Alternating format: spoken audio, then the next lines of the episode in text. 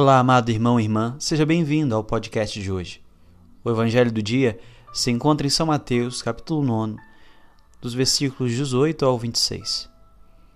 Desde já eu agradeço a nossa parceria de todos os dias e peço mais uma vez que você não deixe de levar este canal para mais pessoas. Hoje quero me deter no milagre de um pai por sua filha, que acaba de morrer. Esse pai busca Jesus e o leva para sua casa, porque não conseguia acreditar que sua filha estava morta. Mas antes disso, Jesus está ensinando. Esse pai era um magistrado, por sua vez, é um chefe da sinagoga. Este homem aparentemente estava entre os seguidores de Jesus e os seus apóstolos, e ouvindo a mensagem, o reconheceu como Messias, que era o Senhor prostrando-se diante de Jesus, pediu para salvar a sua filha. E este homem levou Jesus até a sua casa. Ele disse assim: Mas vem, impõe tua mão sobre ela, e ela viverá. Quando Jesus chega na sua casa, Havia uma multidão alvoroçada. A casa estava cheia. Muitos choravam. E havia ali também flautistas para dar aquele tom fúnebre.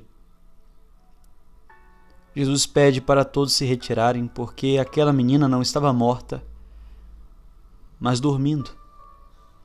A indagação da multidão, com toda certeza, era como ele poderia falar uma coisa dessas se a menina não estava respirando. Diz a palavra que começaram a caçoar dele. Uma vez que saem, Jesus entra. Jesus entra na raiz da dor, do sofrimento.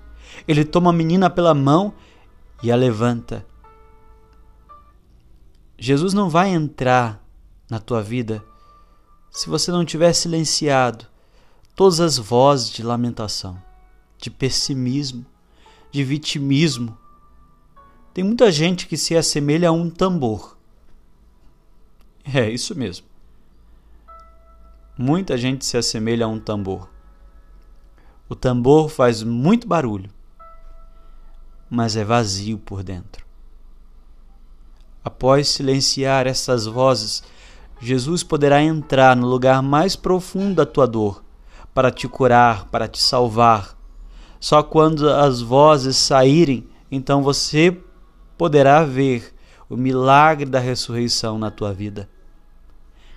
Necessitamos silenciar essas vozes para escutar a única voz que nos traz palavra de vida eterna. Deus te abençoe. Que você tenha um excelente dia.